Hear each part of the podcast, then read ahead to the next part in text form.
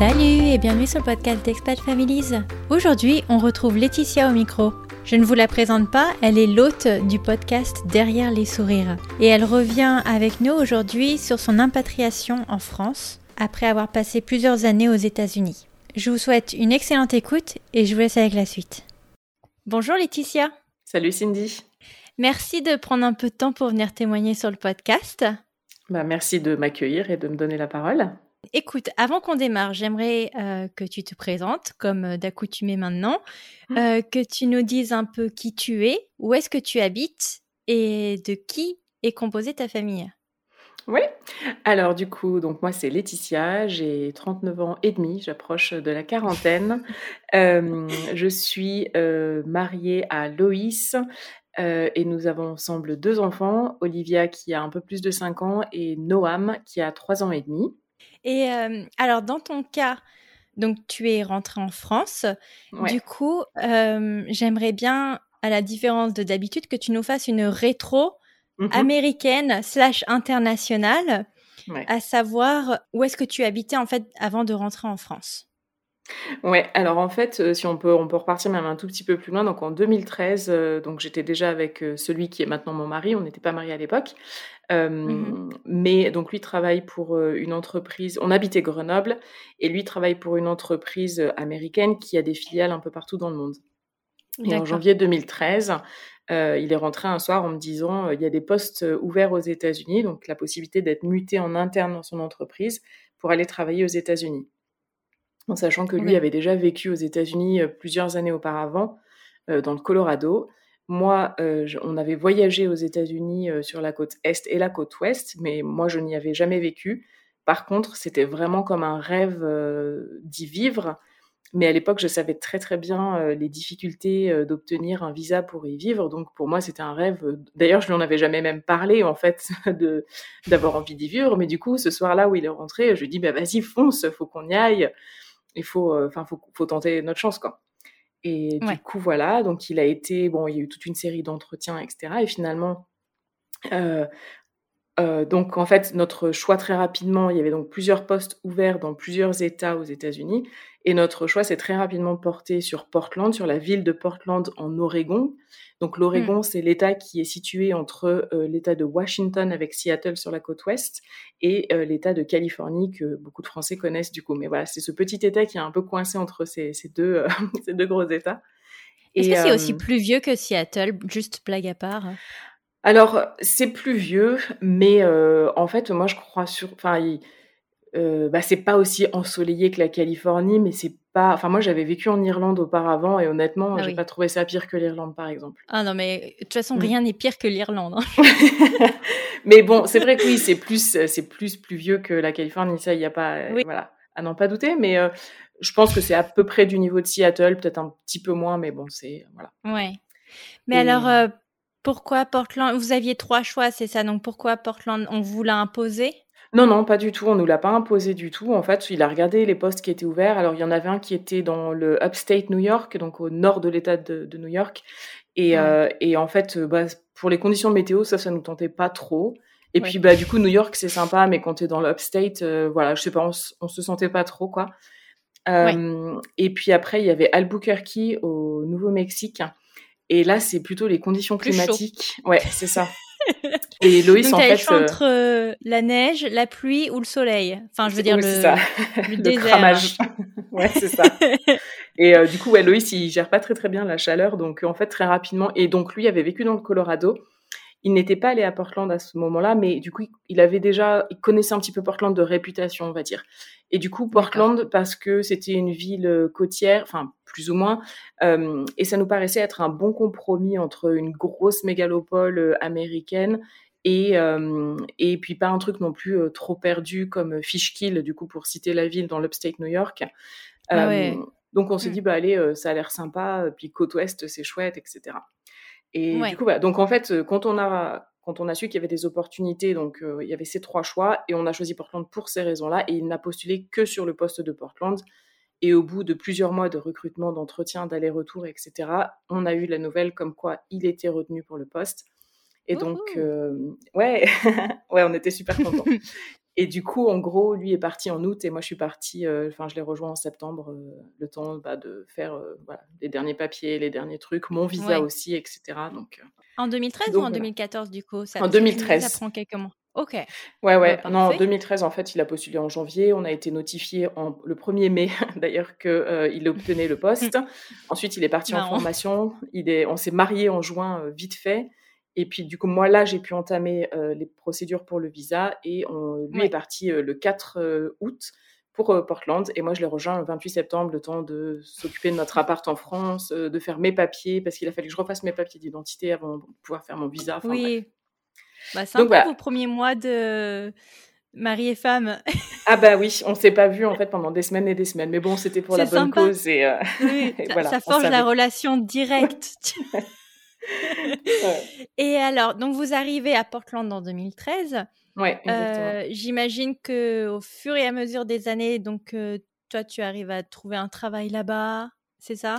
Ouais, c'est ça. En fait, moi, c'est allé très vite, donc on n'avait pas les enfants à l'époque. Euh, moi, j'ai trouvé un boulot, donc il a fallu, quand je suis arrivée, il a fallu que j'attende mon permis de travail, qui est une démarche supplémentaire à faire sur place. Le AD. Mais en gros, voilà, j'ai attendu un mois et demi à l'époque.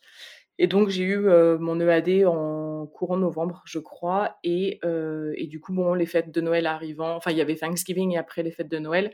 Mais en gros, j'ai commencé à postuler début janvier et j'ai trouvé très, très rapidement dans ma branche, donc dans l'événementiel, dans une agence événementielle, et j'ai commencé, je crois, le 7 février de mémoire. Trop bien. un mois, tac, tac. C'était fait. Ouais, bah, un mois, deux, deux, candidatures et voilà, la deuxième a été la bonne et j'ai été prise et du coup voilà. Easy peasy. Ah, et ton niveau d'anglais alors Du coup, ah j'imagine qu'il était quand même assez performant? Ouais, alors en fait, ce que j'ai pas précisé, mais en fait, moi j'ai vécu deux ans en Irlande après mon bac, donc bon, ah bah ça oui, remonte si, un si, petit bah, peu la maintenant. Pluie, on en, on, parlait du Dublin, voilà.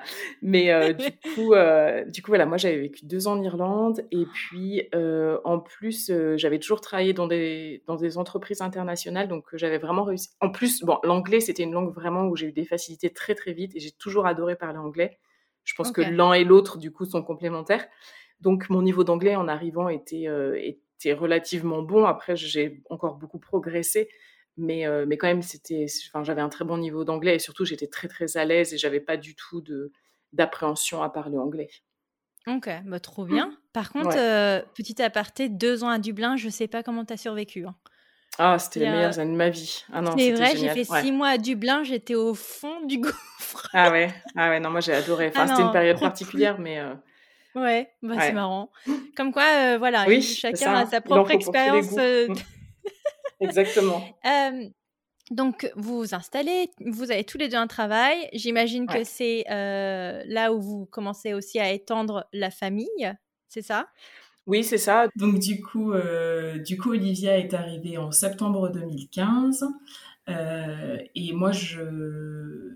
je travaillais plus à ce moment-là et puis du coup voilà j'ai repris le travail en juin 2016 et je suis tombée enceinte de Noam euh, bah, pas très longtemps après. Et Noam est né en juillet 2017. Et alors, à quel moment arrive euh, cette conversation à se dire bon, on, a passé euh, X années, voilà, on parle de chiffres, je suis nulle en calcul mental, donc je ne vais mhm. même pas arriver là-dedans. à quel moment, du coup, arrive la conversation à se dire euh, on va peut-être commencer à se rediriger vers la France? En fait, la conversation, les choses se sont pas tellement passées de façon aussi explicite. C'est-à-dire que euh, donc on arrive en 2013, donc plutôt fin 2013, et c'est vrai qu'au bout de 2-3 ans, plutôt 3 ans, je sens que Loïs commence à en avoir un petit peu marre. Le boulot est un peu rébarbatif. Euh, il a mm. parfois du mal avec la mentalité américaine ou en tout cas avec par rapport à ses collègues. Et puis, euh, et puis le, le, fait est, je pense qu'en devenant euh, père, euh, je pense qu'il y a un poids qui s'est comme un peu ajouté sur ses épaules, enfin quelque chose qui est très inconscient en fait, hein, mais de cette responsabilité souvent qu'on accorde, enfin qu'on donne au père, etc., d'un point de vue financier, etc. Et donc voilà, donc déjà, je pense après la naissance d'Olivia, je sens que ouais, il, il a des moments vraiment, voilà, des petits coups de blues, un peu le mal du pays. mais bon, voilà, c'est, on n'en parle pas trop parce qu'en plus, moi, ma carrière se passe super bien. Donc, euh, j'ai changé. Enfin, j'ai été, après mon premier poste, j'ai été débauchée par une autre agence événementielle. et puis j'ai bossé chez eux, mais ça n'a pas duré très longtemps parce que ça se passait pas très très bien pour moi. Puis voilà, je voyageais énormément et j'étais enceinte d'Olivia, donc bon, c'était compliqué. Ouais, Et puis mm. après, bah, j'ai retrouvé un boulot quand Olivia avait, avait 8 mois. Et puis bah, là, de nouveau, un super poste avec moins de voyages, mais un, super salaire, une super équipe, etc. Donc, on n'en parlait pas trop parce qu'il sentait que moi, j'étais vraiment comme un poisson dans l'eau. Mais je sentais que voilà, pour lui, c'était un peu compliqué et qu'il ne se voyait pas rester euh, aux États-Unis toute sa vie, en fait. Ouais, il voulait pas changer de travail? Non, parce que alors c'était pas que le travail en fait, c'était un peu un tout, tu vois, c'était bon le travail qui lui plaisait pas trop, c'était un peu l'ambiance, c'était un peu la, lourdeur financière, euh, et puis l'éloignement avec la famille aussi, tu vois, en, fondant une famille, je pense que ça a joué un petit peu là-dessus. Mais bon, c'était mm. des choses qui étaient latentes. Et si tu veux, c'était pas c'était pas comment dire euh, très fort au point où on se dit bon là faut vraiment qu'on établisse un plan euh, un plan d'action et qu'on parte quoi. Mais voilà c'était c'était dans le coin de sa tête. Moi je savais que ça le dérangerait pas de rentrer en France euh, et, et, du coup voilà. Et en fait ce qui s'est passé donc vraiment on cherchait pas hein, je veux dire on n'a jamais postulé en France même si voilà on savait tous les deux que bon bah peut-être qu'on n'y ferait pas notre vie mais voilà il se passait rien. On était vraiment dans notre quotidien puis Enfin, littéralement, je venais d'accoucher de Noam. Et en fait, une semaine, euh, une semaine après la naissance de Noam, euh, Loïs a reçu un email de la part de euh, son ancien employeur, enfin, comment dire, son ancien chef, on va dire son chef français, donc de, la filiale française dans laquelle il travaillait jusqu'en 2013, qui lui dit, écoute, si tu veux, il y a un poste pour toi, si tu as envie de rentrer, il y a un poste pour toi. Et en fait, c'est là, en fait, où vu qu'il y a eu cette opportunité, en sachant que ce n'était pas la première, il avait déjà été recontacté deux fois par cette même filiale en disant euh, est-ce que tu aurais envie de rentrer? Il y a un poste, etc. Mais à chaque fois, on avait décliné parce que voilà, on était bien dans notre vie malgré tout, et puis ça, la question ne se posait pas. Et, euh, et, donc, euh, et donc là, c'est là, en fait, c'est cet email-là qui a été un déclencheur pour qu'on se pose la question, en fait. Alors qu'on se enfin, tu vois, on sortait de la maternité, quoi. Littéralement, tu m'imagines, une semaine après l'accouchement, euh, on avait déjà un enfant en plus, tu vois, c'était notre deuxième. On n'avait pas du tout dans l'esprit de rentrer en France, pas à ce moment-là, quoi. Mais du coup, si tu veux, ça a planté une graine et là, on s'est dit, euh, bon, attends, ça fait trois fois qu'ils, enfin, c'est la troisième fois qu'ils reviennent vers nous. Qu'est-ce que, euh, qu'est-ce qu'on a envie de faire en fait? Et c'est là que vraiment on a commencé à peser le pour et le contre et, et ben voilà, à se dire, bah, qu'est-ce qu'on fait? Enfin, et vraiment à considérer l'option du retour en France. Mais alors, Justement, tu me parles de pour et contre. Quels étaient les points qui pesaient dans la balance? Parce que tu me disais que toi, tu étais heureuse professionnellement. Ça, c'est quand même un, sacré contre, tu vois. Ouais, moi, j'étais euh, j'étais heureuse professionnellement. Et puis surtout, euh, ma carrière était, euh, était bien lancée. Enfin, L'événementiel aux États-Unis, ça a beaucoup plus d'importance qu'en France. Donc voilà, j'avais un poste à responsabilité très, très bien payé. Enfin, voilà, et puis des perspectives d'évolution. Mais après, tous les contres, en fait, euh, qui ont joué, c'était... Euh, en fait, si je le résume en une phrase, mais je vais te le détailler, c'était qu'on n'arrivait plus à se voir sur le long terme, on n'arrivait pas à s'imaginer serein sur le long terme aux États-Unis. Et donc, par là, en fait, ce qu'il fallait comprendre, c'est que euh, aux États-Unis, en fait, la vie coûte vraiment très cher. Enfin, ça, c'est notre ressenti. Après, il y a peut-être des gens qui seront pas d'accord avec moi. Mais nous, on trouvait que c'était cher. C'est-à-dire que, bon, tu payes soit ton loyer, soit ton mortgage, donc ton prêt immobilier. Ensuite, si mm. tu veux essayer de vivre euh, de façon, comment dire, à la française, dans le sens où si tu veux être prévoyant, d'accord? Pas à la française pour manger du fromage, hein, à la française pour être prévoyant, c'est-à-dire que tu veux avoir un minimum de filet de sécurité si t'arrive quelque chose. Maladie, chômage, accident, etc. Euh, retraite aussi, et ben en fait tout coûte euh, vraiment vite cher en fait.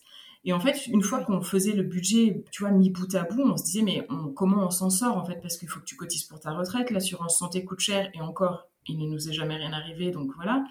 Euh, mm. Et puis, bah, techniquement, tu es censé commencer à réfléchir à, l'avenir de tes enfants quand ils naissent, en fait. On avait des copains américains qui ouvraient, en fait, un plan d'épargne pour payer l'université de leurs enfants quand ils sortaient de la maternité. Enfin, ils, ouvraient ce plan d'épargne quand ils sortaient de la maternité, tu vois. Et on se disait, bon, bah là, il faudrait qu'on contribue tant et tant. Et puis après, bah, tu as les, frais de, daycare, donc de crèche, qui nous coûtaient 2500 dollars par mois pour les deux à temps plein. Et tu vois, tout ça venait en se. Et pourtant, on gagnait plutôt bien nos vies pour Portland. Et on se disait, mais c'est, on peut, peut pas s'en sortir, quoi. Il y a forcément un truc qu'il va falloir, il va falloir qu'on rogne sur un truc, quoi. Et, et, en fait, c'était ça, en fait. Donc, tous les contres, c'était très, voilà, très orienté financier et un petit peu, si tu veux, dans la, se projeter sur le long terme et d'essayer d'arriver à joindre les deux bouts financièrement, on n'y arrivait pas. Il y avait aussi euh, très clairement le fait qu'on accueillait notre deuxième enfant dans la famille et qu'on commençait à ressentir un petit peu les effets de l'éloignement avec la famille. Et après, ça, c'est vraiment propre à chacun. Il y a des gens qui le ressentent, d'autres qui le ressentent pas. Bien sûr. nous, ça nous pesait un petit peu. Donc vous êtes tous les deux très proches de, vos familles respectives? On n'est pas, on n'est pas très proches de nos familles respectives, mais euh, mais on ressentait, tu vois, on se disait ben ouais, enfin ils vont être loin de leurs cousins, ils vont pas grandir avec, et puis et puis autre chose en fait, c'est qu'on n'a pas de soutien quoi, tu vois. On a on a personne sur qui compter en fait aux États-Unis, euh, euh, et ça, ça nous pesait aussi un petit peu en étant jeunes. Alors, on n'était pas jeunes, mais on était jeunes parents dans le sens avec des enfants, tu vois, des nouveaux parents, quoi. Et avec deux enfants rapprochés, en bas âge. Et euh, voilà, ça, ça nous. Enfin, on sentait que euh, déjà après avoir eu Olivia et que ouais, on n'avait pas de temps mort pour nous, quoi. Et ça, c'était c'était un peu dur. On disait si on rentre en France, on aura certainement du relais, on aura plus de soutien, etc. Et puis après, ce qui s'est passé aussi, donc ça, c'est l'autre pan du truc, euh, c'était de se dire que c'était que, en fait, moi, je savais que Loïs euh, commençait un peu à en avoir marre de la vie aux États-Unis. Ça faisait déjà un ou deux ans qu'il en avait marre. Et je me suis dit, ben, en fait, c'est un choix cornélien, mais c'est juste pour personne. Si on continue, c'est entre guillemets lui qui euh, ronge son frein, si tu veux. Et si on rentre, c'est moi qui, bah voilà, c'est moi qui, vais, qui fais un pas vers lui. Mais c'était une balance, enfin, comment dire, un équilibre vraiment très, très dur. Et honnêtement, à ce jour, c'est notre, c'est la décision la plus difficile qu'on ait eu à prendre euh, dans notre couple. Et ça fait 14 ans qu'on est ensemble. Et c'est la décision la plus difficile qu'on ait eu à prendre dans notre vie de couple, pour l'instant. C'est quand même un sacré compromis, que ce soit pour l'un ou pour l'autre. Mais, alors, je suis désolée, je veux pas faire l'avocat du diable, mais est-ce que c'était du coup choisir l'option de facilité, étant donné qu'on vous proposait euh, sur un plateau argenté une offre, plutôt que se dire, bon, on a conscience que tu n'es pas heureux dans ce pays, est-ce qu'on peut trouver un autre pays de médiation? Tu vois ce que je veux dire? Donc, peut-être pas rentrer en France nécessairement, mais euh, se rapprocher, je sais pas, de, pays européens. En plus, enfin, il travaille pour une entreprise américaine, donc il pourrait avoir d'autres filiales dans d'autres pays européens. Je sais pas. On aurait pu faire ça, mais en fait, comme l'idée c'était, enfin à la base c'était pas vraiment qu'on voulait rentrer en France, tu vois, je sais pas comment l'expliquer. On cherchait pas, en fait il y avait ce, voilà, ce petit mal-être, mais qui n'est pas non plus omniprésent. Hein. Euh, mais en fait c'est vraiment la proposition du job en France qui a fait qu'on s'est posé la question et qu'effectivement, tu as raison, hein, ils nous ont déroulé le tapis rouge pour rentrer en France, en tout cas dans les, dans les faits. Après, il y a eu des petits couacs, mais peut-être qu'on en parlera. mais en gros, on rentrait quand même avec une situation hyper confortable en France. Mais du coup, en fait, c'est vrai que l'étape, et si on allait ailleurs dans un autre pays, ne s'est pas posée, en fait, parce que dans un autre pays, repartir de zéro tous les deux, avec deux enfants. Avec deux enfants, ça paraissait compliqué, alors que là, en fait, potentiellement, on rentrait en France, mais avec un avenir garanti, en fait. Avec Loïs qui avait ce poste, avec des très bonnes conditions. Et du coup, voilà. Et c'est ce qui a fait. Euh, oui, c'est clairement ce qui a fait pencher la balance. Hein, et, euh, Mais oui, après, rester aux États-Unis, pour nous, c'était pas une. Euh, c'était pas une option. Tu vois, aller dans un autre état, c'était pas une option dans le sens où en fait on était très bien à Portland. On n'avait rien à reprocher à la vie, le, climat nous convenait, enfin la vie nous convenait, c'était vraiment chouette. Donc c'était pas dire l'état ne nous plaît plus et on s'en va. C'était de se dire mais est-ce qu'on va vraiment trouver mieux ailleurs en termes de salaire? Parce que par exemple tu peux déménager dans d'autres états et toi qui es en Californie, tu sais, tu, tu descends en Californie, bah, les salaires sont plus gros, mais les logements, mais les loyers, c'est trois. tu vois, c'est pareil, c'est trois fois plus cher. Et ils se font plaisir aussi sur les taxes, donc. Euh. Voilà, c'est ça. C'est vrai qu'en Oregon, il y en a pas. Et puis, euh, et puis la question de la retraite, la question de l'université des enfants, tout ça, euh, tout ça nous, en fait, ça, ça résolvait pas ça en fait, de rester aux États-Unis. Et, et, voilà. Et après, c'est vrai que la question de l'étranger, un autre pays, ça s'est pas posé parce qu'il y a eu cette opportunité, que c'était une belle opportunité et qu'on a décidé de la saisir. Et alors, euh, à quel moment, enfin, quel est le déclic à se dire, ok, euh, on accepte l'offre? Alors ça a été en fait euh, ça a été un truc qui nous a tenu en haleine pendant plusieurs semaines, je te dirais, parce que ils sont venus. Alors après donc il a fallu formuler une offre, mais après il y a tout un tas de process qui se mettent en place pour la relocation, donc le fait de te renvoyer en France. Donc une fois qu'on a vraiment eu sur papier tous les détails qu'on avait négociés, la voiture à l'arrivée, le logement à l'arrivée, le salaire qu'on voulait, les aides pour les enfants, les aides pour ceci, pour cela. Vraiment, quand on a eu sur le papier tout le package qu'on avait négocié, euh, là, on s'est dit, bon, ben, ok, concrètement, à ce moment-là, c'était, ben, on ne peut pas négocier mieux, quoi. Donc, euh, donc oui, c'est une évidence, en fait. Mais alors, comment tu te sentais, toi? Parce que tu dis on, mais clairement, c'était Loïs. Enfin, je veux dire, euh, ok, c'était le package familial, T'étais euh, soulagée, t'étais contente, anxieuse? Non, mais même je te dirais que tous les deux, même si Loïs, euh, il avait, on va dire que c'était lui qui avait plus envie de rentrer en France. Je pense que honnêtement, c'est une décision qui nous a vraiment torturés. Tu vois, tout à l'heure, je te disais, c'est la décision la plus dure qu'on ait prise dans notre couple. Et je pense que cette décision, elle nous a torturés pendant longtemps, même quand on était en train de déménager et même quand on est rentré en France. Le soulagement, je sais pas sûr qu'il y en ait eu un euh, comme on peut l'imaginer, genre ah ça y est, on rentre en France, tu vois, parce qu'on avait quand même pas grand chose à reprocher. Ce qu'on a dû faire, c'était de comparer, si tu veux, dans un sens, le quotidien d'un pays. On comparait pas le quotidien dans deux pays, on comparait le quotidien dans un pays avec l'avenir dans un autre pays. Tu vois, c'était ça le différentiel en fait. Le quotidien était génial aux États-Unis, le long terme nous paraissait compliqué. En France, le quotidien est un peu plus compliqué, mais le long terme nous paraissait plus facile. Donc moi, je me suis pas sentie soulagée. En fait, je me suis même pas en fait autorisée à ressentir, si tu veux, parce que donc on avait Olivia qui avait deux ans, tout juste deux ans, Noam qui avait, euh, on va dire, un mois et demi au moment où on a su que ok, on allait partir. Et sur ce, il a fallu que moi je gère mon job, enfin que nous, hein, tous les deux, qu'on gère notre job chacun parce qu'on a continué à bosser jusqu'au dernier jour. Il a fallu qu'on gère la vente de la maison. Il a fallu qu'on gère tout ce qu'un déménagement à l'international représente avec deux enfants de, des âges que je t'ai dit, tu vois. Et en fait, euh, on était un peu, on était un petit peu euh, perturbé, mais je pense qu'on était surtout tête dans le guidon. Et jusqu'à partir, euh, on a été tête dans le guidon, en fait. Tu vois, ça, me paraît étrange quand même de, partir et de pas être, pas sembler super content, tu vois? Ouais. De ne pas sembler content de partir?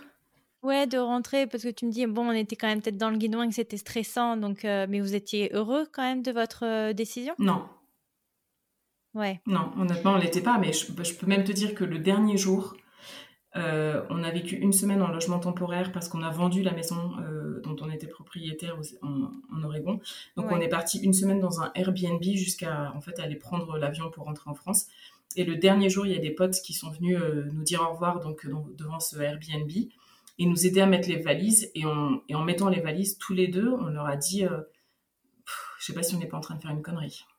Donc jusqu'au dernier moment, on ne savait pas. On a été perdu, franchement. Euh, c'était, ouais, c'était une décision qui a été dure pendant très longtemps et on a, on n'était pas sûr de notre décision en fait, franchement. Ouais.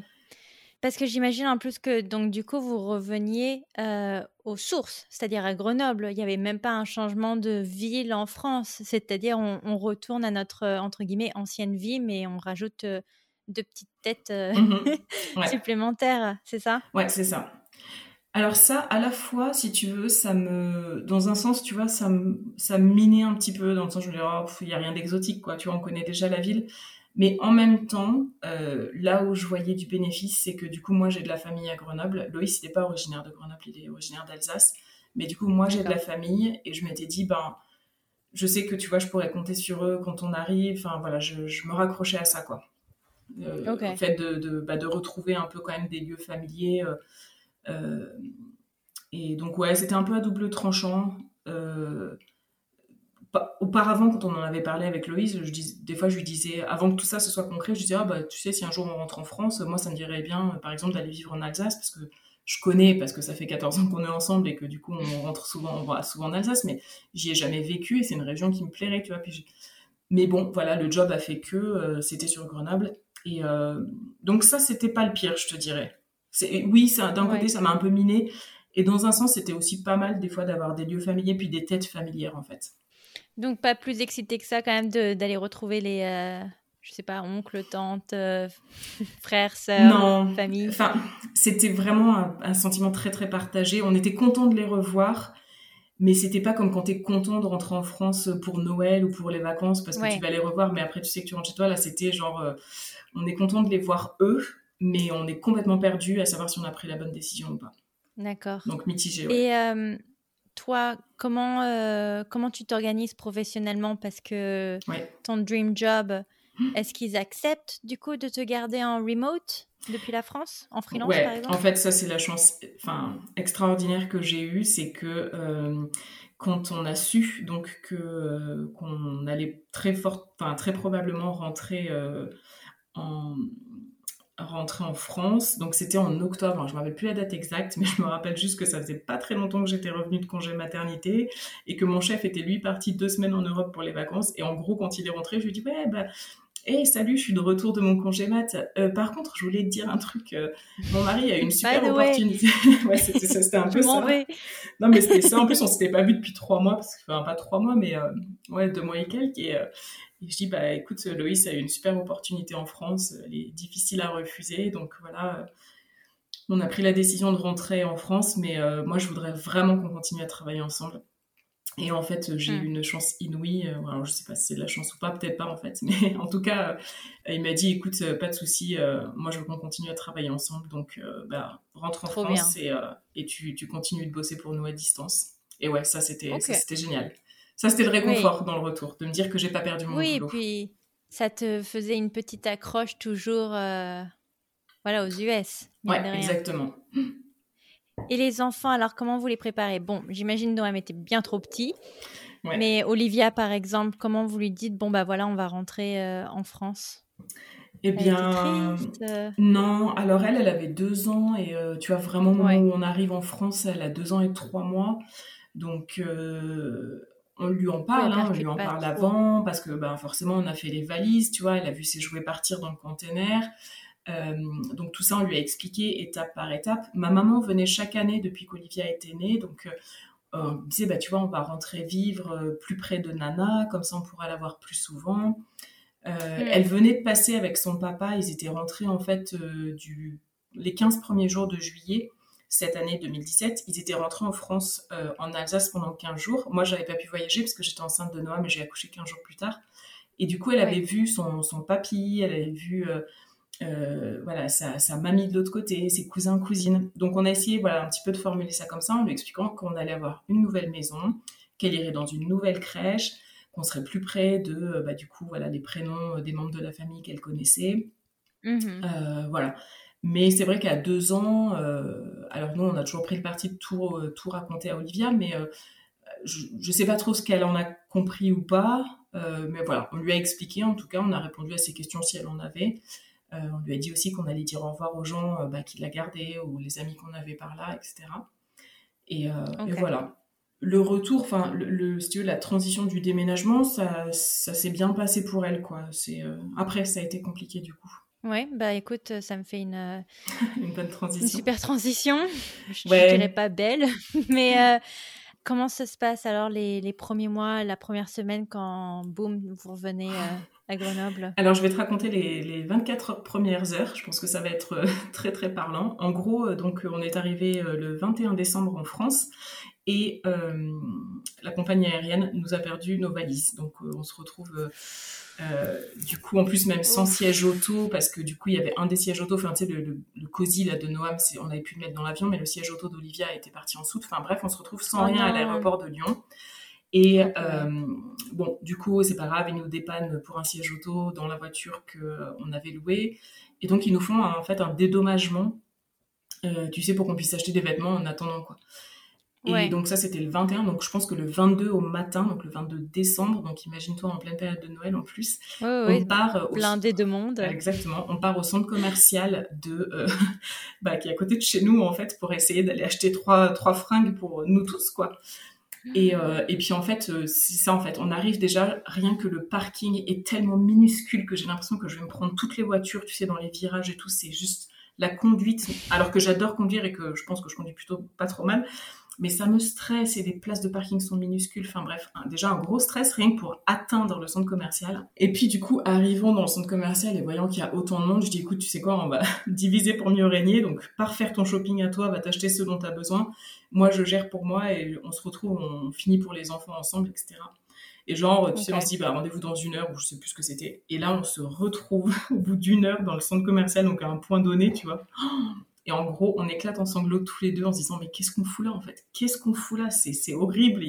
tout est petit, les rayons, tu peux pas circuler. c'était vraiment, je sais pas, un sentiment vraiment, alors que je ne le suis pas du tout, de euh, claustrophobie, tu vois, de de me sentir étouffée, puis alors pas du tout comprendre ce qui se passe. Donc voilà, ça c'était les 24 premières heures.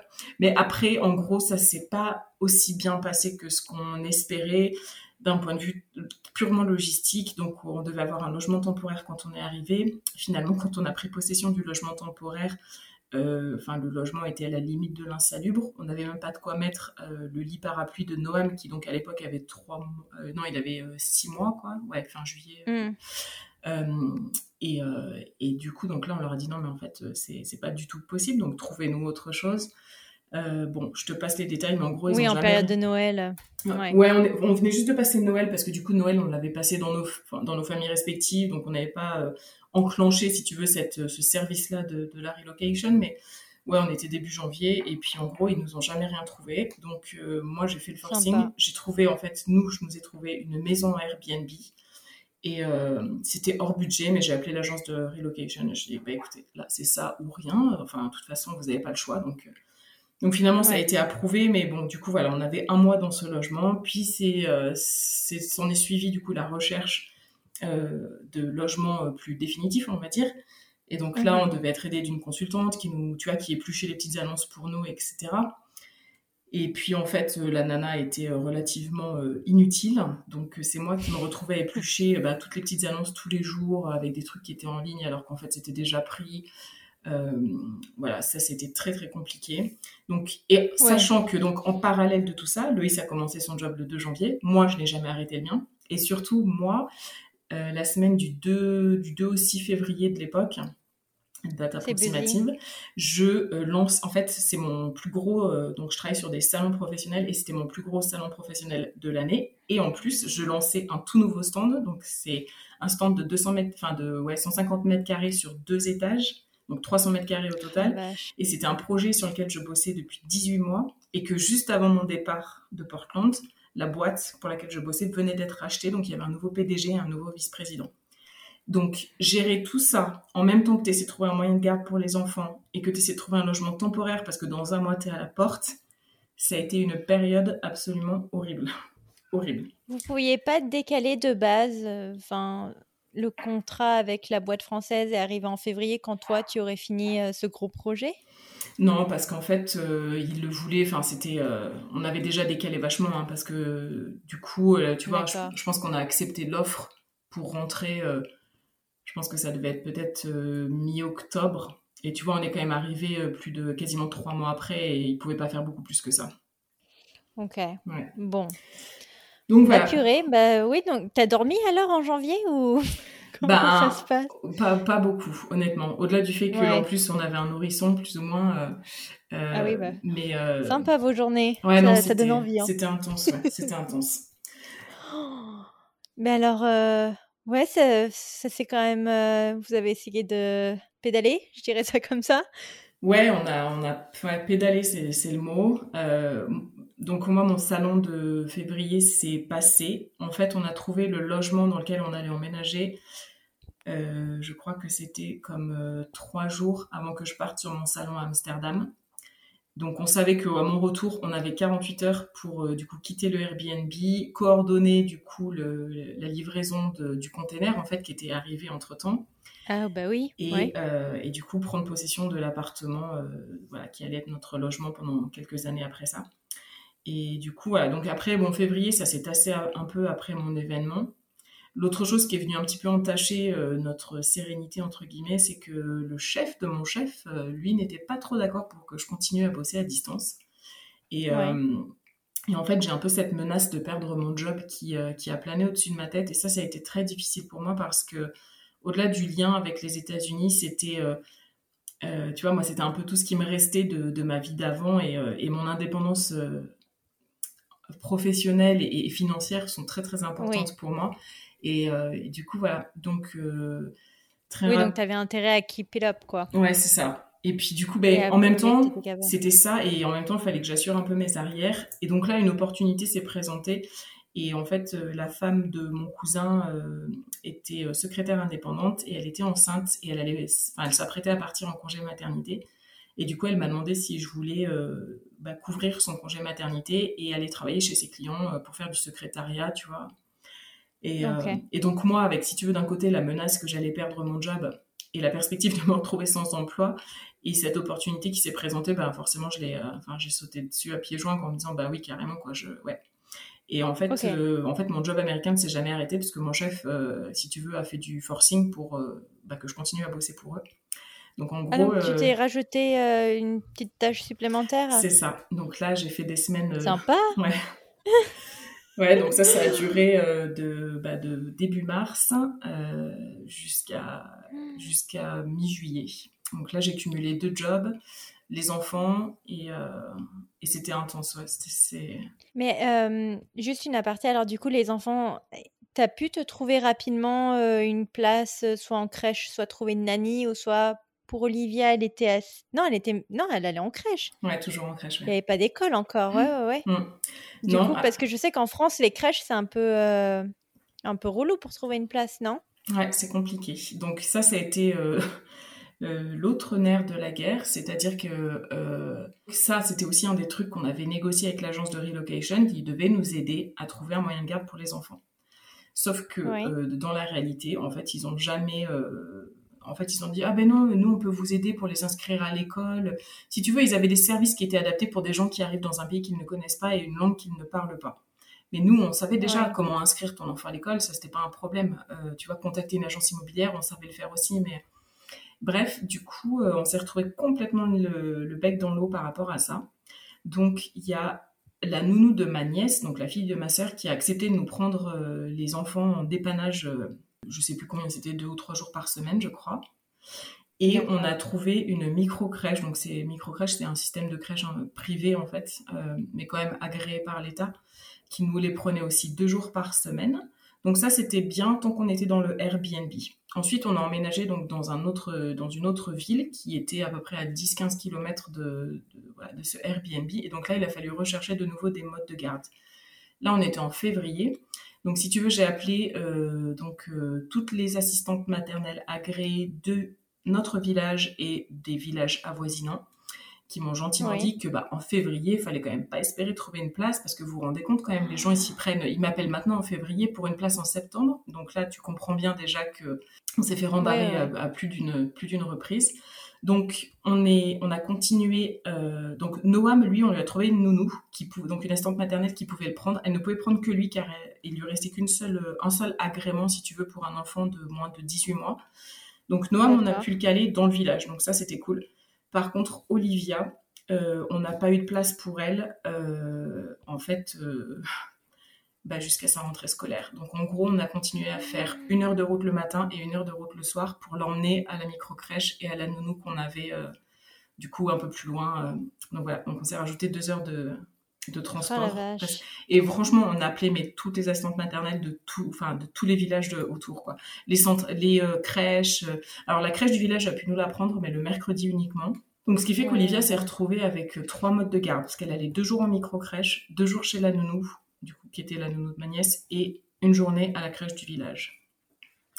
Et du coup, ça allait pour elle, parce que j'imagine en plus qu'elle était dans le super. Euh, sur, la, super tranche d'âge qu'on adore euh, du Terrible 2.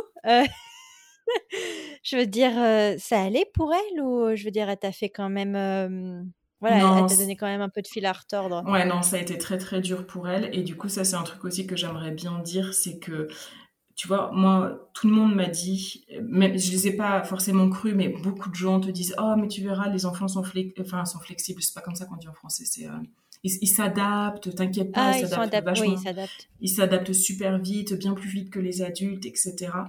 Et honnêtement, pour mhm. Olivia, ça n'a pas été le cas. Alors, je ne minimise pas le fait que nous, on était forcément hyper stressés. Comme je viens d'expliquer, on avait beaucoup, beaucoup de choses qui euh, voilà, qui n'allaient pas droit, on va dire, euh, logistiquement parlant. Mais là, Olivia s'est mise à faire des grosses, grosses crises d'anxiété, en fait. Euh, d'un instant à l'autre, à complètement péter les plombs, genre à hurler, à pleurer, à avoir une colère qui était bien plus grande qu'elle et qu'elle n'arrivait pas à gérer. Et, euh, et, là, ça a été hyper dur parce que nous, on s'est retrouvés complètement, à la fois coupables, tu vois, de se dire, mais qu'est-ce qu'on lui fait subir à cette pauvre petite, tu vois, de l'avoir déracinée. Alors, elle avait deux ans, elle venait d'avoir un petit frère, on a changé de pays, tu vois, ça fait beaucoup pour un enfant quand même. Ouais, et puis elle a trois structures différentes par. Euh, c'est ça. Enfin, on va pas, on va pas faire la liste, mais oui, ça fait quand même beaucoup pour. Ouais, c'est euh, ça. Ça veut dire que tu as pas le temps de, de, construire une amitié avec, tu vois, déjà les, amitiés que tu peux construire à deux ans, mais t'as pas le temps de t'adapter à un mode de garde que en fait le lendemain tu es dans un autre, et puis le surlendemain tu es sur un troisième, etc., etc. Donc ça, ça a été un passage qui a été très très difficile. Et en fait, euh, très rapidement, je crois qu'au bout d'une semaine, quand vraiment elle avait ces explosions d'émotions, euh, on s'est dit avec Loïs, mais on peut pas rester comme ça, il faut qu'on se fasse aider. Enfin, nous, on, ne savait plus quoi faire, quoi. C'était juste horrible. Mais t'avais pas de la famille justement pour t'aider euh? On avait de la famille, mais je veux dire, l'aide là qu'il nous fallait, c'était autre chose, quoi. C'était, c'était une aide psychologique, on savait plus du tout comment. Oui, oui, bien entendu, mais tu vois, je me dis quand même, si, euh, si je reviens en France, j'essaie de me mettre à côté de ma famille et voilà, j'ai espoir qu'on me vienne en aide un, minimum, tu vois, et au moins des voilà, amis ou famille. Mais après, il n'y avait pas. Tu vois, même rétrospectivement, je sais pas trop euh, comment on aurait pu plus nous aider. Euh. Ouais. C'est une période qui est délicate aussi parce que ma maman, euh, qui nous aide aujourd'hui beaucoup, en fait, s'occupait beaucoup de, du coup de mon grand-père qui est décédé pas longtemps après notre retour. Oh. Désolée, ok. Du coup, voilà, ça a été un peu compliqué. Voilà, c'était une période qui était vraiment, vraiment difficile. 2018 pour nous, ça a été une année assez noire, on va dire. Et bon, c'est vrai que fondamentalement, tous les jours, fallait que voilà, fallait que les enfants, tu vois, soient par là, gardés, etc. Et ça, ma mère, elle pouvait pas le faire. Donc ouais, avec Olivia, ça a été ça a été un passage compliqué. Euh, on a trouvé une thérapeute, enfin c'était une coach en parentalité euh, bienveillante qui nous a accompagnés pendant plusieurs mois. Euh, je sais de tête, je te dirais comme quatre mois, je pense, et avec laquelle on a fait un travail formidable et on a nous réussi à comprendre plein de choses et du coup les tensions se sont, enfin les tu vois, ce débordement émotionnel d'Olivia c'est très vite euh, apaisé. Et, euh, Dissipé. Ah, c'est cool. Ouais, ça nous a fait vraiment bien. Mais comme quoi, les enfants sont pas forcément adaptables. C'est aussi des éponges qui absorbent beaucoup le stress de leurs parents. Et, euh, et du, coup, hmm. Mais ça, c'est assez vite rentré dans l'ordre, ouais. D'accord. Mais alors, en fait, dans, dans ton tout premier épisode de ton podcast, et c'est grâce à ça que, que je t'ai contacté, tu expliques que voilà, ça a été un, un raz-de-marée progressif à te voilà, à te dire ça ne va pas, j'ai pas fait le bon choix. Comment tu expliques au fur et à mesure les, les signes qui auraient dû t'alerter à te dire ok il faut il faut faire quelque chose là parce que ça, ça, ça ne va plus du tout. Je pense que tout ça c'est insidieux en fait. Et tu enfin en tout cas je sais pas. Moi la façon dont je l'ai vécu hein, après c'est encore une fois il y a des choses qui sont très personnelles et que on vit chacun différemment. Moi je me suis dit ça va plus le moment où je me suis vraiment pris le mur en fait tu vois. Et donc je vais je vais détailler un petit peu. Mais en gros donc quand on est rentré donc 2018 il s'est passé ça. En juin on avait quand même euh, prévu des vacances. Donc euh, quand on est rentré on a prévu des vacances pour juin 2018 on est parti deux semaines euh, en République dominicaine et là, en fait, j'ai senti que je frôlais le burn-out. Euh, vraiment, les 15 jours, là, je me suis dit, mais en fait, qu'est-ce que tu viens de faire, quoi? De bosser de 8h à 2h du matin tous les jours, tu vois, avec la gestion des enfants et tout. Et puis, quand on est rentré, ça s'est calmé parce que du coup, j'ai, euh, enfin, les vacances, tu sais, d'été sont arrivées. Ça veut dire que les entreprises ont aussi tourné au ralenti. Moi, ma saison événementielle s'est ralentie. Donc, euh, donc là, tu vois, j'ai repris une bouffée d'oxygène. Ensuite, en août, on est parti un mois en Californie, donc euh, dans la baie, euh, parce que Loïs est parti faire une formation. On est partis tous les quatre. Et du coup, là, on s'est retrouvés. Moi, je bossais, mais c'était pas à temps plein, donc euh, c'était bien, parce que voilà, comme je te dis, c'est une période creuse. Et puis en septembre, mhm. Olivia a repris, a commencé en fait l'école tout simplement. Elle est rentrée en petite section. Alléluia. Ouais, exactement. Donc tout le monde avait déjà ses allers-retours à faire. On était dans le village, tout le monde était dans le village en fait. Et là déjà, ça a été un gros soulagement. Et puis, euh, et puis euh, ouais, moi j'ai senti que ça commençait à se tasser. Du coup, j'ai pas repris la mission parce que la femme de mon cousin a repris son job. Donc, j'avais plus que mon job. Euh, voilà. Donc, oui, donc ça a l'air d'aller mieux au fur et à mesure quand même des, mois qui passent là. Et je te dirais que en, je pense, tu vois, en octobre à peu près, donc un mois après la rentrée scolaire, je me suis dit, ah, là je sors du mode survie et je commence à vivre en fait. Euh, parce que en fait, ce qui s'est passé, c'est que donc à Grenoble, on avait des amis et en fait, ces neuf mois qui venaient de s'écouler, donc entre janvier et plus ou moins la rentrée scolaire, tu vois, par, de par ce que je viens d'expliquer, on était tellement à fond tête dans le guidon qu'on n'avait presque vu personne. En fait, on s'était même isolé euh, par la force des choses. On n'était pas disponible de, par le temps, on n'était pas disponible par l'esprit, enfin voilà. Et là, voilà, en septembre, j'ai vraiment eu ce sentiment et de, tu vois, d'avoir formulé dans ma tête, je sors du mode survie. Ça y est, je commence à, revivre un peu. Donc aussi, quand tu sors, que tu emmènes ton enfant à l'école, j'ai commencé un petit peu à sympathiser avec des mamans de l'école.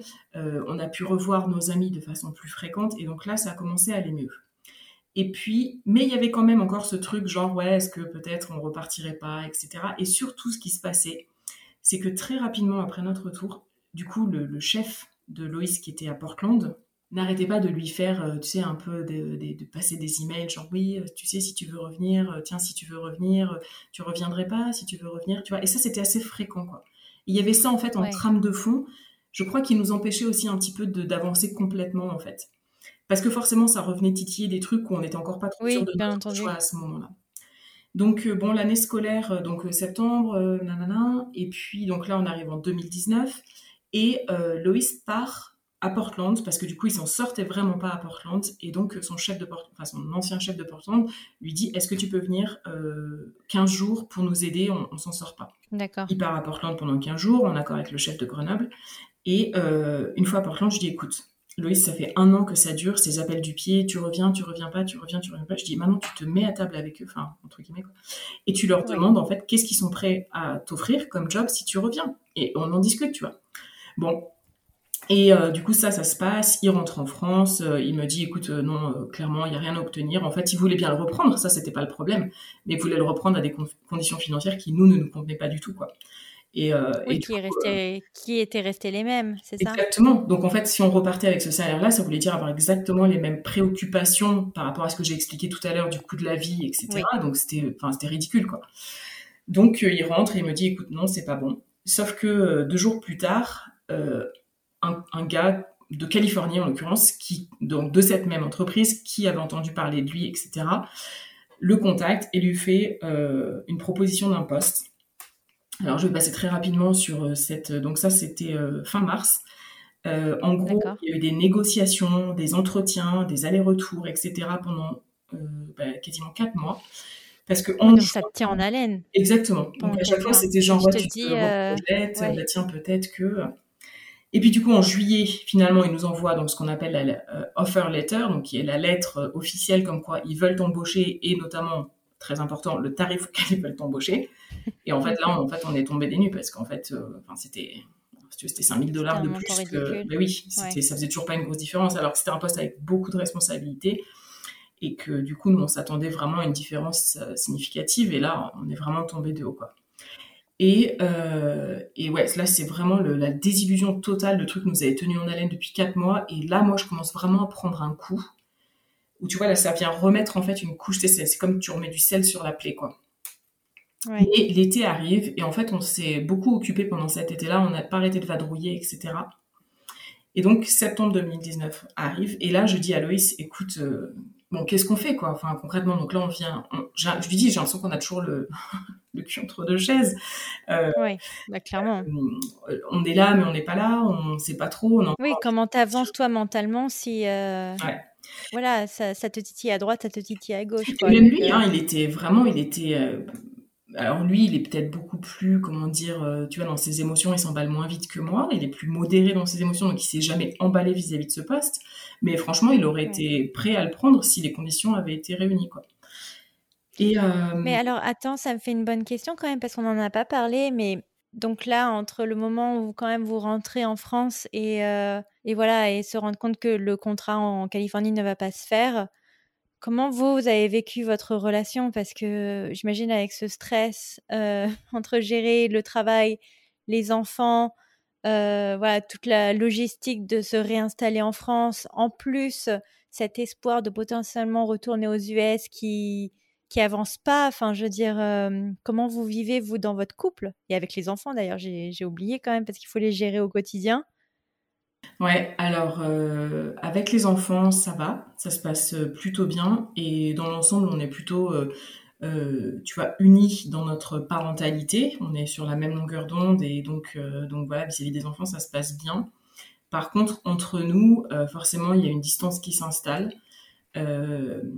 parce que euh, d'une part parce que bah, moi je suis débordée vraiment avec le, boulot euh, voilà je, tu vois je me mets un peu à tête baissée dedans donc c'est voilà ça m'occupe beaucoup je pense que je me mets autant dedans parce que sûrement il y a des choses que j'ai pas envie de voir ou pas envie d'admettre hmm. euh, et du coup voilà et après il y a l'épisode effectivement donc de ce fameux poste euh, ça se fait ça se fait pas ça se fait ça se fait pas qui là en fait c'est un peu comme un peu le comment dire le coup de grâce quoi sur notre couple où là ça crée vraiment des tensions en fait en fait, petit à petit et de façon très très insidieuse, c'est, euh, tu vois là, ça, je te dis ça, ça fait un an, un an trois quarts au moment où, où du coup l'offre ne se fait pas. Ça fait un an et demi en fait qu'on est rentré en France et, et, tout doucement, tout doucement, tout doucement en fait on s'est éloigné quoi.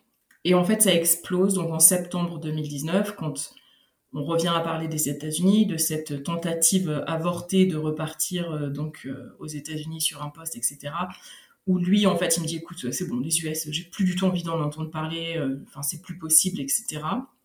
Et où là, moi, je comprends qu'en fait, ça fait un an, trois quarts, on va dire, que je vis avec l'espoir qu'on va repartir, et qu'en fait, cet espoir vient de, de, de, disparaître à tout jamais, quoi, en gros. Tu vois, c'est l'effet que ça me fait sur le moment, quoi. Et là, ça explose vraiment assez fort entre nous, et là, euh, c'est, là, c'est très, très dur. Là, c'est, euh, alors, c'est l'explosion qui est dure, mais c'est tout ce que ça vient réveiller chez moi, en fait. Mais alors, tu lui en as voulu, entre guillemets, de t'avoir obligé à rentrer en France quand non parce en fait tu t'es rendu compte que tu voulais pas rentrer en France? En fait alors vraiment le, la chose qui est très très claire c'est que je n'ai jamais premièrement eu l'impression qu'il m'obligeait à rentrer en France. C'est vraiment une décision qu'on a pris à deux c'est important je pense de le euh, rappeler vraiment parce que ça a été aussi un peu un sujet où lui pensait que je que je pensais qu'il m'avait forcé alors qu'en fait non pas du tout hein. vraiment c'est un choix que j'ai fait euh, en mon âme et conscience. Enfin, c'est un choix qu'on a fait à deux et que voilà, ça c'est, j'ai jamais ressenti aucune pression de sa part euh, pour rentrer, vraiment pas. Et donc du coup, je lui ai jamais, j'en ai jamais voulu d'être rentrée en fait. Euh, par contre, je m'en suis voulu. Et donc c'est là où moi, là je, donc à ce moment-là, donc là on est en octobre, euh, octobre 2019, là je perds pied. Là vraiment ça explose chez moi. Et tu vois, tu me disais comment tu te rends compte, est-ce qu'il y avait des signaux, etc. Je sais pas, je les ai pas vus en tout cas clairement. Et là, en fait, j'explose. Et donc là, je me mets à faire des crises d'angoisse, chose qui ne m'était jamais arrivée de ma vie.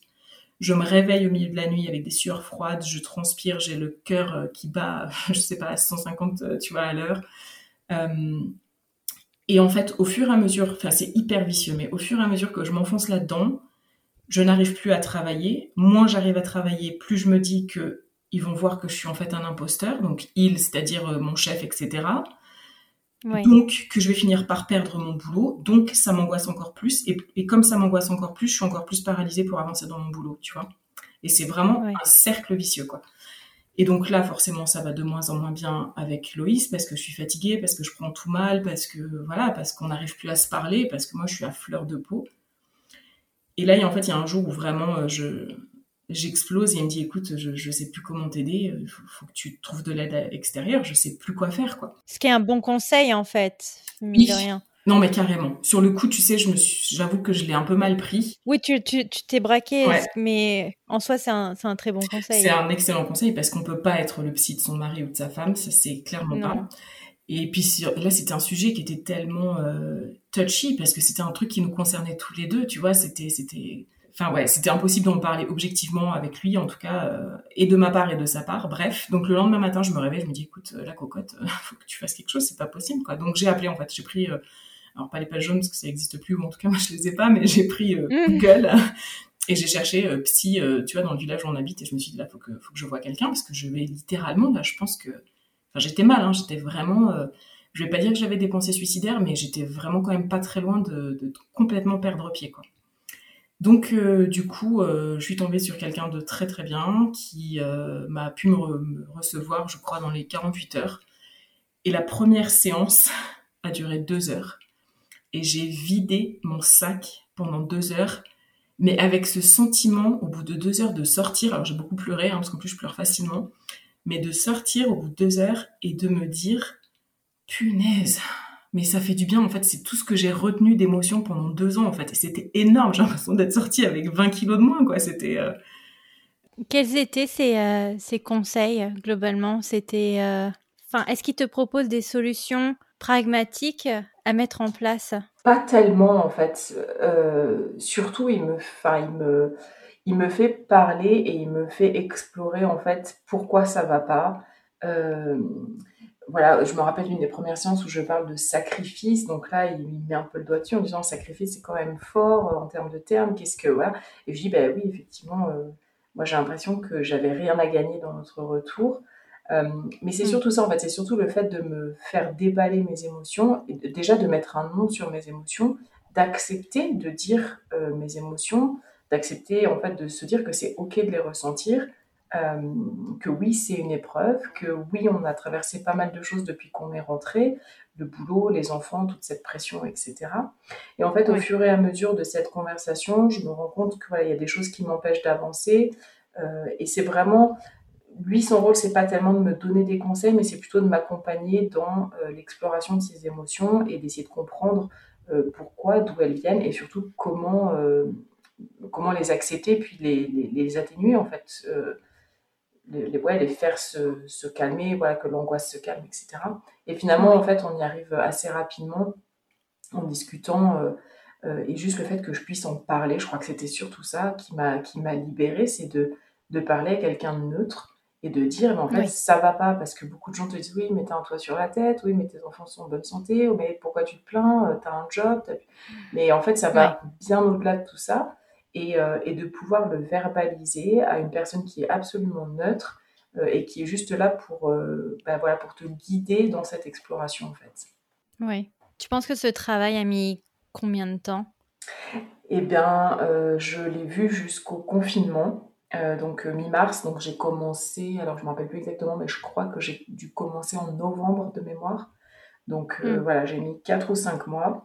Et puis en fait, euh, mais déjà euh, début janvier, euh, donc début janvier 2020, je me suis sentie déjà vachement mieux. C'est vraiment le fait d'avoir eu ces séances et d'avoir parlé, d'avoir, il y a plein de, choses qui se sont décantées en moi. Ouais, tu avais moins de ces crises d'angoisse, par exemple, que, que tu décrivais ah un tout petit peu avant, est-ce qu'elles se sont atténuées au fur et à mesure? Oui, en fait, même les crises d'angoisse se sont atténuées très, très, enfin, très, très vite. Oui, au bout de deux, trois séances, je crois, et je le voyais une fois par semaine à ce moment-là. Et, euh, et, ça, ça s'est atténué assez vite. Et du coup, j'ai pu reprendre un peu le contrôle sur ma vie, déjà, euh, euh, sur ces éléments qui, qui me créaient de l'angoisse.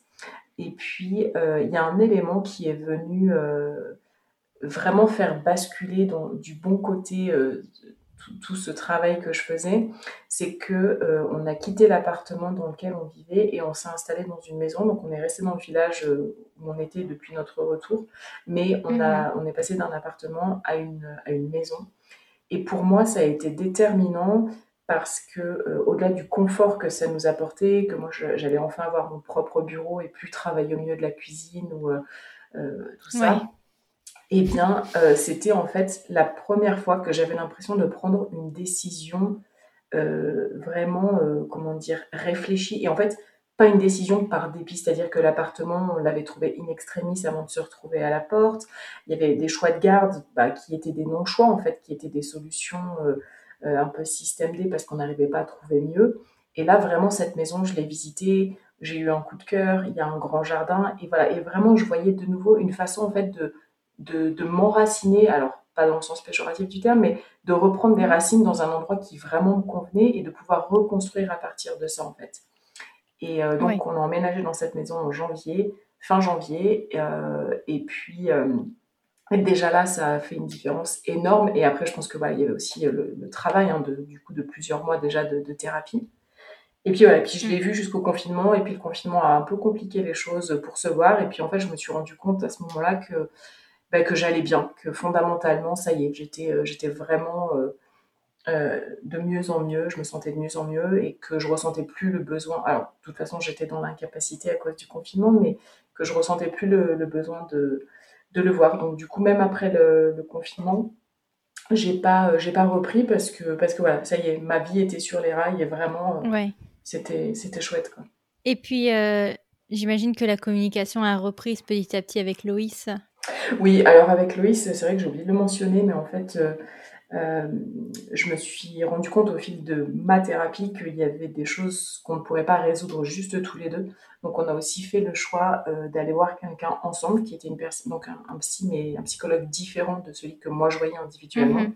Du coup, très rapidement, ça a commencé à, ouais, c'est ça, ça a recréé un lien en fait entre nous, le fait de pouvoir parler et euh, même si on se comprenait pas, on avait comme cette personne qui était un interprète pour nous en fait et ça a été salvateur. Ouais.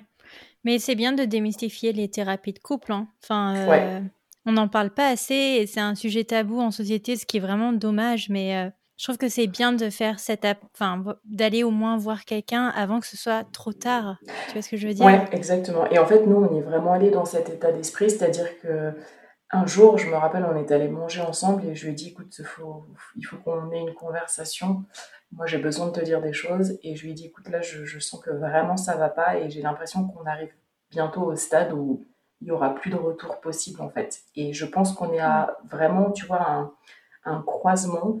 Euh, c'est-à-dire que soit on a envie de donner une chance à notre couple et euh, on décide de se faire aider, soit on continue sur le même chemin, mais j'ai bien peur qu'on aille dans le mur et que, voilà, que ce sera irréparable. Et euh, Loïs, c'est vraiment quelqu'un de, de super pour ça parce que voilà, on a, on a vraiment la même vision en tout cas. Et pour lui, ça a été, euh, enfin oui, c'était non, effectivement, on ne peut pas abandonner maintenant euh, dans, notre, dans notre couple, dans notre mariage. Il faut qu'on se donne cette chance. top. Mm. Oui. Non, non c'est vraiment top. Parce que il y a toujours, et puis en général, ça vient quand même de l'époux qu'on se le dise, à cette fierté à se dire non, mais on n'a pas besoin de ça, ce genre de choses, alors que, enfin, ça t'engage à quoi d'aller voir quelqu'un et juste de, de parler, quoi? Enfin, ouais. Mmh, c'est vrai que je, suis assez d'accord avec toi, du coup, de par rapport à des proches ou des voilà des je sais que souvent les, hommes alors c'est un peu caricatural mais en même temps c'est pas complètement faux les hommes sont souvent plus réticents à aller euh, consulter quelqu'un pour se faire aider. Mais en même temps, là, on se rendait compte, et lui se rendait compte aussi que si, enfin, je crois qu'on s'est rendu à l'évidence, si on n'y va pas, c'est, on va, dans, dans, trois mois, on divorce, quoi. Donc, euh, donc voilà. Bon, bah, c'est, c'est super alors, c'est un beau travail. Donc j'imagine que si les parents vont mieux, les enfants allaient mieux. Euh, bah oui, effectivement. Et encore une fois, pour différentes raisons, mais voilà, Olivia était de plus en plus euh, était de mieux en mieux dans sa classe. Euh, voilà, elle avait trouvé des repères, elle avait ses copines, elle avait un environnement stable, etc. Et mhm. puis, euh, et puis c'est vrai que très rapidement est arrivé donc le, confinement après cette grosse période de crise, on va dire. Donc ça a été aussi du temps de qualité qu'on a pu passer avec eux individuellement ou tous ensemble, et de se retrouver après, voilà, pour moi en tout cas, deux ans, un peu plus de deux ans de de mal-être et de, de moins bien. Ouais. Et j'aimerais bien alors donc du coup euh, savoir quand as-tu décidé du coup de lancer ton podcast derrière les sourires? Est-ce que c'était euh, pendant le confinement? Alors en fait le podcast, euh, je pense que vraiment l'idée, donc en fait au moment où vraiment j'étais au pic ou plutôt au creux de ma dépression, j'ai décidé de couper les réseaux sociaux parce que ça m'apportait beaucoup de frustration, beaucoup de quelque part, je pense, de jalousie. Euh, c'était vraiment, j'en retirais des, émotions très négatives, donc j'ai décidé de couper. Et je crois que je suis restée euh, déconnectée pendant plusieurs semaines, peut-être pas loin d'un mois. Et puis quand euh, ça allait, que je commençais à aller un petit peu mieux et que j'ai décidé de revenir sur les réseaux sociaux et notamment Instagram, je mhm. euh, me sentais plus la force de cacher en fait ce que j'avais caché pendant plusieurs mois, c'est-à-dire que j'ai jamais parlé du fait que j'allais pas bien et je postais des, des photos tout sourire, etc. Et, euh, et, donc au moment où je suis revenue, je me suis dit non mais c'est pas possible en fait. Je, les réseaux sociaux c'est un truc où tu dois te sentir, euh, sentir faire partie d'une communauté, mais te sentir bien en fait quelque chose qui t'apporte. En phase. Mais ouais, en phase. Et moi en fait vraiment c'était plus ça donc, je ne peux plus, moi, continuer à prétendre que tout va bien, ne pas parler, revenir comme si de rien n'était, alors que je viens de traverser une des pires périodes de ma vie. Quoi. Donc là, en fait, euh, j'ai parlé très publiquement. Alors, j'ai pas euh, fait un face cam, comme on dit, mais j'ai écrit, en fait, euh, en story, mon retour et ce qui venait de se passer. Que, voilà, que j'avais été très, très mal, que j'avais été en dépression, que voilà, je m'étais fait mm. aider par un psy, etc. Qu'avec Loïs, ça avait été très compliqué, qu'on avait aussi fait un travail de couple. Et en fait, j'ai été euh, à la fois très agréablement surprise. J'ai reçu énormément de messages de soutien. Et en même temps, mm. j'ai reçu énormément de messages de gens qui me disaient Je suis désolée que tu aies traversé ça, moi aussi ça va pas dans ma vie, j'ai telle galère, je traverse telle épreuve. Et merci à toi d'en parler euh, de, façon très transparente parce qu'on finit par ne voir que le plus beau euh, sur les réseaux sociaux et on en oublie qu'on est des êtres humains et qu'on a aussi des difficultés au quotidien. Et je pense que l'idée a germé à cet instant-là où je me suis dit, mais c'est pas possible en fait. On est tous sur Instagram à se mettre les meilleures photos de nous-mêmes alors qu'en fait, euh, en fait, il y a d'autres choses qui se passent derrière ces sourires. Et c'est comme ça que l'idée m'est venue. C'est comme ça, je pense que le titre m'est venu. Mm-hmm. Et, euh, et, voilà. Mais seulement, donc là, je te parle de ça, c'était probablement comme en février. Mais à ce moment-là, je me sentais pas encore euh, suffisamment la force d'enclencher vraiment tout le travail autour de ça. J'avais besoin de. Puis bon, voilà, comme je disais, il y a eu le confinement, donc ça a limité aussi dans certains projets. Mais je crois que j'étais pas prête à ce moment-là et du coup, je me suis laissée, euh, tu vois, euh, plusieurs mois pour affiner mon idée, pour ouais, vraiment me sentir la force de me lancer en fait. Et du coup, voilà. Et donc, j'ai lancé en octobre dernier, donc quasiment, je dirais, huit mois après avoir eu l'idée. Et pendant huit mois, j'étais assez persuadée que j'allais le lancer. J'avais juste besoin, je pense, de, regrouper un peu de, voilà, de force et de, du poil de la bête, comme on dit, pour, euh, euh, pour me lancer dans cette aventure-là. Mais en tout cas, tu nous trouves des, euh, des très très beaux témoignages. je, je, trouve que chaque personne apporte son lot de courage. Merci. Non, non, vrai. Pour avoir bingé un peu quelques épisodes à la suite, je, je suis impressionnée par, euh, par la qualité, en tout cas, des, euh, des conversations que tu peux avoir avec, euh, avec ces gens. Vraiment. Merci beaucoup. Et donc, du coup, je recommande bien entendu ton podcast. Aujourd'hui, alors, si on peut faire un bilan de mhm. ton impatriation, comment ça va? Bah, Ça va très, très bien. voilà. On est en février 2021. je peux dire que ça fait un an que vraiment, je me sens bien dans ma vie je me sens de nouveau en phase avec euh, nos choix. Euh, et, euh, et, voilà, je, je, vois que le positif maintenant du fait d'être rentrée parce que voilà, il y a quand même beaucoup, beaucoup de choses positives. Ma maman est en retraite depuis plusieurs mois, donc ça veut aussi dire qu'elle elle nous garde les enfants. voilà, elle c'est aussi un petit peu de pas de rattraper le temps perdu, mais c'est vrai qu'elle n'en a pas beaucoup profité les premières années comme on n'était pas en France. Euh, et, voilà, elle a beaucoup de plaisir à les garder et nous, on a du coup beaucoup de plaisir à se retrouver aussi, avoir des petits temps à deux. Euh, le podcast euh, m'épanouit. J'ai vraiment trouvé un équilibre. on est bien dans le village dans lequel on vit, on est toujours bien dans la maison. oui. Alors, je vais pas. Il y a toujours des petits moments un peu moins, un peu plus difficiles parce que voilà, on a des enfants en bas âge, etc. Mais par rapport à ce que j'ai traversé, c'est ouais, je me sens vraiment très très apaisée et très bien. Euh, pas nécessairement d'ailleurs euh, l'envie de repartir. Je crois que cette, euh, cette envie ou ce désir m'a complètement quitté. Et, je dis pas qu'on repartirait, qu'on repartira jamais parce qu'on n'est pas de ce genre-là avec Loïs à se dire jamais. On reste toujours ouvert aux opportunités, quelles qu'elles soient. mais, mais on ne cherche pas à partir et, on, profite juste de la vie ici. Puis j'imagine que les enfants sont tellement contents de passer du temps avec euh, vos familles respectives. Ouais, exactement. Bah, du coup, ils nouent des liens avec leurs cousins et leurs cousines, euh, ce qui est aussi assez nouveau. Et en même temps, finalement, ça s'était fait très naturellement, comme si c'était toujours connu. Euh, mais oui, ils ont beaucoup de plaisir à voir leurs grands-parents, leurs cousins, cousines, à passer du temps chez les uns, chez les autres. Donc, ça, c'est chouette. Oui. Et alors, donc, du coup, est-ce que tu aurais des conseils à offrir à des parents qui euh, sont dans le même cas de figure que toi? Alors, moi, je pense que j'ai euh, jamais regretté nos décisions, aussi difficiles que les conséquences aient pu être. Par contre, a posteriori, ce que je ne referai pas, c'est de rentrer avec un métier, euh, c'est-à-dire un poste à temps plein pour les deux et des enfants en bas âge tu vois, quand tu rentres et qu'il y a un des deux parents qui va pas travailler, qui peut gérer un peu tous ces aspects logistiques, administratifs au retour, et plus les enfants, etc., je pense que ça doit être autrement plus facile que les conditions dans lesquelles nous, on est rentrés. Euh, Noam avait cinq mois, hein, je l'ai précisé, Olivia en avait à peine deux, deux ans, et, euh, et, ça, ça a été dur. Donc ça, je pense que mon conseil, c'est si vous pouvez attendre un petit peu et euh, rentrer, je sais pas, peut-être à un, peu plus tard, ben voilà, essayez de considérer ça. si vous n'êtes pas dans l'obligation de rentrer, essayez de, bien vous poser la question est-ce que c'est vraiment une, décision qui vous correspond? Alors, qui vous correspond à vous en tant que personne, à votre mari, à votre famille, etc. Mais ne vous négligez pas, je pense, euh, dans ce retour et dans les émotions que ça peut vous procurer à vous euh, personnellement, parce que moi, c'est vraiment ce que j'ai fait. J'étais assez convaincue que c'était une très bonne décision euh, pour ma famille, mais en fait, je me suis totalement évincée de cette équation et c'est là mon tort. Mm.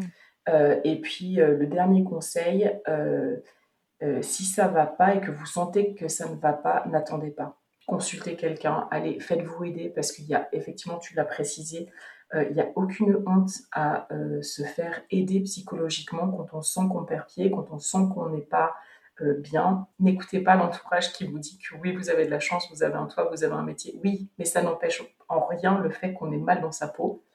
Et des fois, juste parler, faire quelques séances avec quelqu'un et évacuer en fait ces émotions qu'on n'arrive pas toujours à processer soi-même, ça fait un bien fou et surtout ça permet de bah, d'éviter cette montée en puissance que moi j'ai connue et, qui aurait pu avoir des conséquences euh, entre guillemets dramatiques. Mais voilà, ne pas hésiter à se faire aider, que ce soit pour soi ou comme tu l'as aussi mentionné pour le couple, parce que parce que c'est important. Et d'ailleurs, moi, je, je rajouterais à titre personnel que on peut aller voir quelqu'un, mais on peut aussi le voir virtuellement.